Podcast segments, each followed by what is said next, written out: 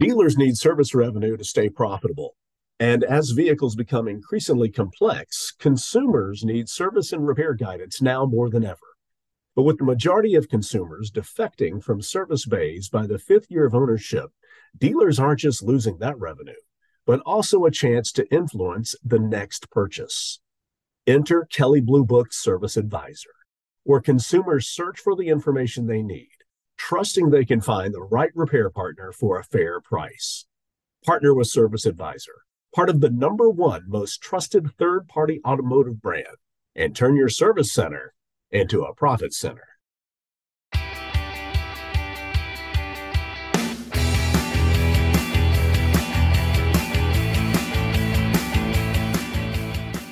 Hello and welcome to the Auto Remarketing Podcast. I'm your host, Joe Overby, Senior Editor of Auto Remarketing. We're recording this episode from the Auto Intel Summit here in mid April in Raleigh. And joining me today is Jason Ferreri, who is the Executive Vice President of Customer Solutions at KAR Global. Jason, thanks for, uh, for being on the podcast and uh, good to see you again. Yeah, no problem. Thanks for having me, Joe. I feel like we just talked. we just did. we, uh, for our listeners, Jason and I just, just wrapped up a panel discussion with a, a few others on, on balancing brick and mortar and digital auctions. Jason, when it comes to your, your customers' digital wholesale strategy, um, what are some ways that KAR Global helps point them in the right direction? Yeah, well, so first of all, great panel. Thank Did a great job. Thank you. Um, yeah, a good question. I think we are in a unique position at KAR Global, Joe, having, first of all, at, we like to say at the top of the funnel. Mm-hmm. So that's OpenLane for us. Yeah. That's all these off lease cars that before they have a chance to go in any other wholesale channel, any other venue, they come through the OpenLane funnel. Okay?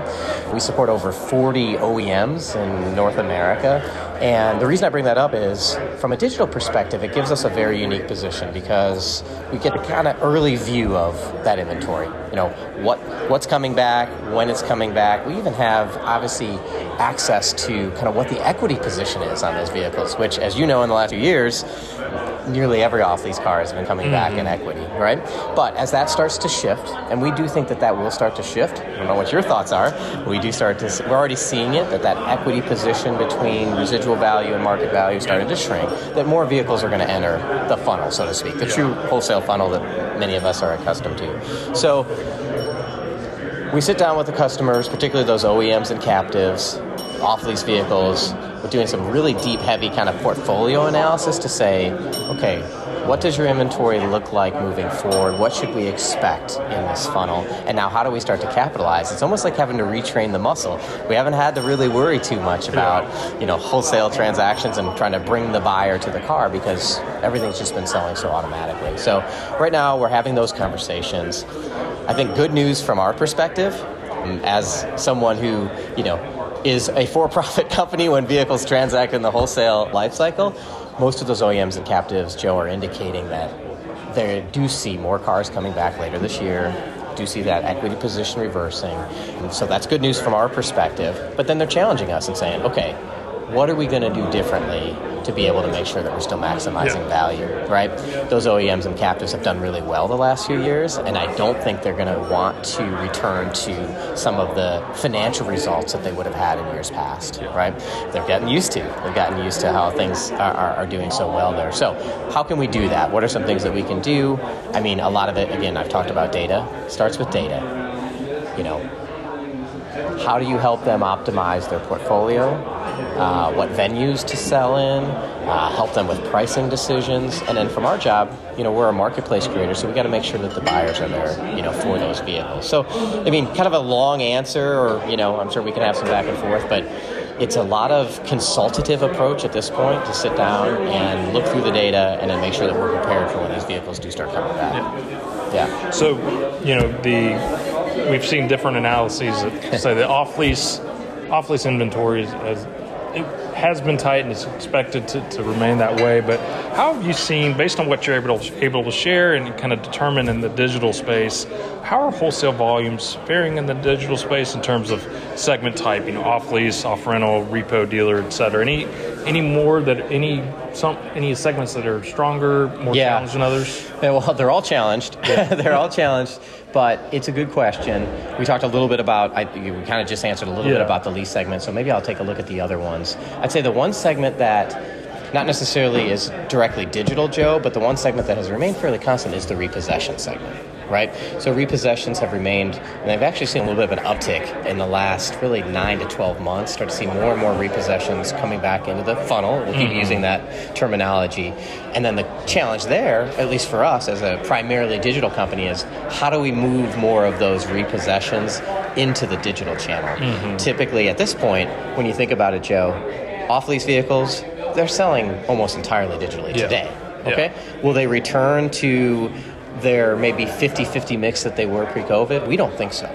We think that, you know, I don't know what the right number will be, and every customer will be different, but our anticipation is that those off lease vehicles will sell probably 70 to 75% digitally. The repo, excuse me, rental vehicles are selling mostly digitally this, at mm-hmm. this point, whether the rental car companies themselves are selling them or they're using their wholesale partners. Most of those vehicles are selling digitally. The one segment that is very low in digital sales is repossessions, right? There's a variety of reasons for that. Some of those are legal, some of those are you know, notice of intents, and this is the fact that every state has different regulations Yeah. makes it a challenge. But it's a challenge that at KAR Global, that again, we're really excited to tackle to try to see can we help move the industry and move the space so that some repossessions can be sold digitally? Overcome some of those barriers i mentioned that are legal and regulatory while also providing that same experience that buyers and sellers really seem to appreciate in the digital realm. Let, let's kind of move the repossessions in there. So there have been more repossessions in the last 9 to 12 months. We're also very fortunate there. We have this little company. I guess they're not really a little company. I shouldn't say that. We have a company called RDN, and mm-hmm. many of the folks here will know them. You may have familiarity, but RDN is this gem of a, of a data trove because over 90% of the repossessions in the United States, we have visibility into them using RDN because Yeah. the repo either consumers are consigning repos via that system, assign I should say assigning repos there, or the repo agents are using that tool. So we have this great visibility into the repossession. So I mentioned we have great visibility in the off lease cars uh, with via OpenLane. We have great visibility into repossessions with RDN. So all those segments are challenged. We do think that the volume is coming back gradually, Joe. I mean, we're done predicting things because we've been wrong in every other prediction, but you have to think that you know, new car production is increasing, right? We're seeing that. That's factual. Wholesale prices have increased recently, but we do believe that those wholesale prices are going to decrease throughout the rest of this year, which should create a little bit more supply in the used car space across all the segments that you mentioned. Does it surprise you at all? Well, I guess with with the repo uh, volume specifically, has I assume that was somewhat impacted by COVID, where there was a moratorium on. uh, Has have we sort of moved past that? We've moved past that. Okay. Yeah. From again, I'm not. You know, in talking to lenders, they Yeah. would be the better folks, and some of them are here. But yeah, Right. to my knowledge, Joe, we've kind of moved past that moratorium. Yeah. And if anything, there may be even some more aggressive repossession because there maybe there's a little bit of a there was a little bit of a backlog of, Yeah. of things that occurred during that moratorium. So, yeah, that, that's one of the reasons why you've seen repossessions pick back up after that moratorium that you referenced. Yeah, good, good observation.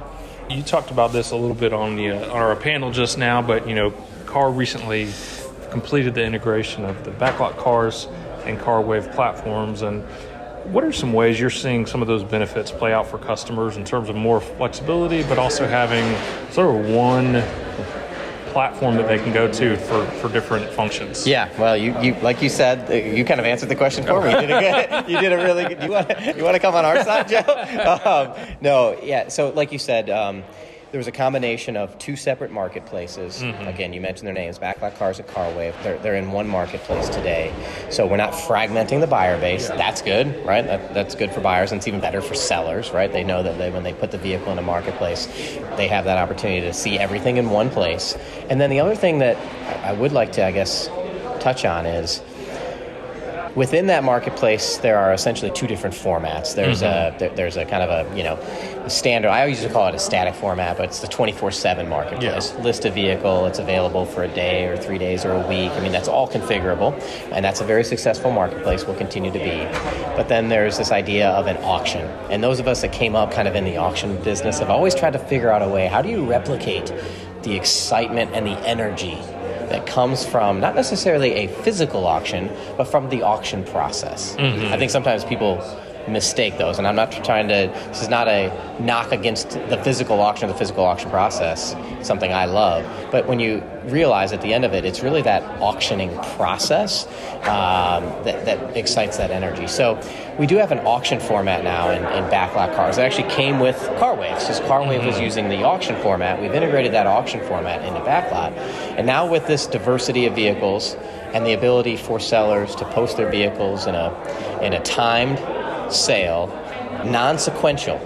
Does that make sense to you? So mm-hmm. the reason I bring that up is we always, I always believed that I was so used to the physical auction process and everything sells from run number one to run number 100. Yeah. Right? It goes in order and you, and we've tried to mimic that in some online sales in the past, digital sales, and they haven't been very effective. These sequential sales. Yeah. The auction format that I'm discussing that we have on BacklotCars is a time sale. It lasts for two hours today. It could go longer if we wanted.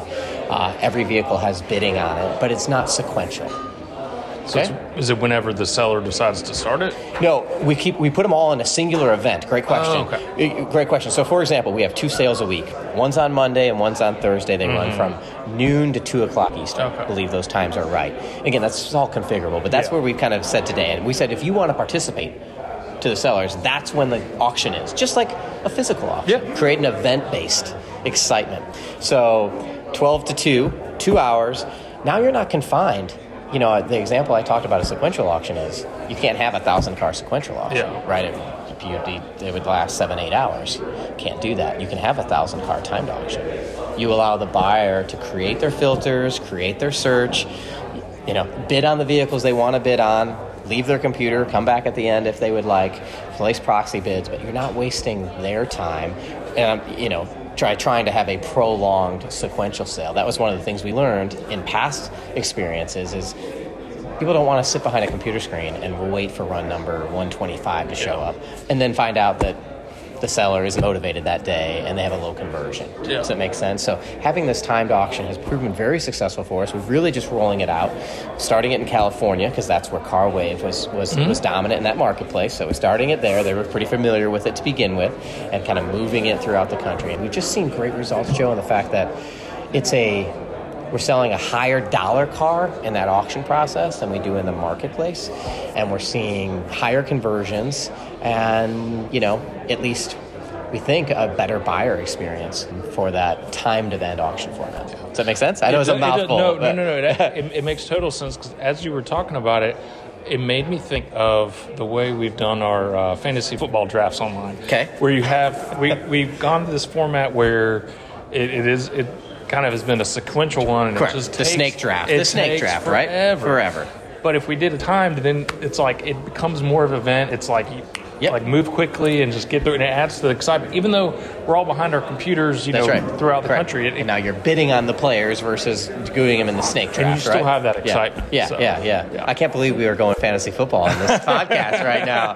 This is fantastic. Well, I, you know, our, our readers and listeners know that uh, anytime me or Nick get the chance to, to weave in sport, we're both former sports writers, so oh, that's right. That's we, right. anytime we get to Yeah, talk sports, we'll, we'll do it. But, And I'll just add, I, I'd like to, you know, we've got some things that we're really excited about Mm-hmm. towards the end of this year that we'll continue to talk about those convergence of marketplaces Mm-hmm. you know to try to again try to bring everything together as much as you can under one roof and then add feature and function that makes sense to both parties i think another I, i've talked a lot about mistakes and I, I only say that because i maybe because i've been doing this so long joe but i think we learn more from some of the mistakes we've had and i think at least from my experience some of the mistakes that I've made being in this digital environment is sometimes thinking that jamming cool feature functions, things that product people come and say this is amazing, we jam them into products sometimes it elongates our, our time to, to, to get it to market, and they're not really used. Mm-hmm. So, much different approach. Luckily, much smarter people are running our product shops now, and they're really listening. Again, we talked a lot about that today on the panel as well. Listening to your buyers, listening to your sellers. Just keep it simple make it transparent, make it consistent, make it easy to use. We've all have shorter attention spans, so less on like jamming a bunch of cool features functions and more on kind of getting right in getting getting business done get in get out so that's kind of the approach that we've evolved to yeah and to your point yeah. that was that was one of the first things you mentioned the, uh, on the panel today was just listen listen yeah. to what they have to say but well lastly as, as we wrap up day one of the auto intel summit you know, we're getting ready to start the last session here. What have been some of the themes and, and, discussions that have stood out to you? Yeah, you know, this is my first Auto Intel Summit, to be honest. And again, been in the industry a long time. I was telling, I was telling Bill as a Dietz as well that I'm really impressed with, first of all, the conference. Thank you. Really good vibe, uh, small kind of group settings. Yeah. All of the presenters feel like they're engaged with the audience. There's not a it's not a one way conversation. Mm-hmm. So I don't know if I have specific themes that I can pull out of uh, the topics. I've enjoyed all the sessions I've went to, but I guess the overall takeaway I have right now is, is you guys have done a really nice job here. It's a beautiful part of the country, but you're bringing, and it's a diverse crowd. I guess yeah. that's the other thing I should have mentioned yeah. is, you know, some of the other uh, conferences that we go to fantastic, but this crowd has more diversity to it, even though it might be a little smaller than some of the others. So I've caught up with people I haven't seen in many years. They've moved into different areas and industries, and I'm getting a different perspective. Even after being around for so long, it's great to kind of be able to meet people in different parts of or different parts of the uh, uh, of our ecosystem here. So I think that's my takeaway. You've done a great job, and I commend you on that. Well, that is a good point as any to leave on, Jason. Thank you so much for the time, and thanks for joining us today and being part of the summit and being part of our panels. And uh, good seeing you as well. Thanks, Jim. And, uh, yeah, absolutely. And that's going to do it for today's episode of the Auto Remarketing Podcast. And stay tuned for more from the Auto Intel Summit.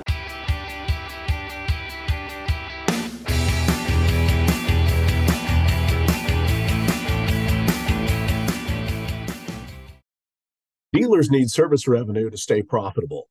And as vehicles become increasingly complex, consumers need service and repair guidance now more than ever.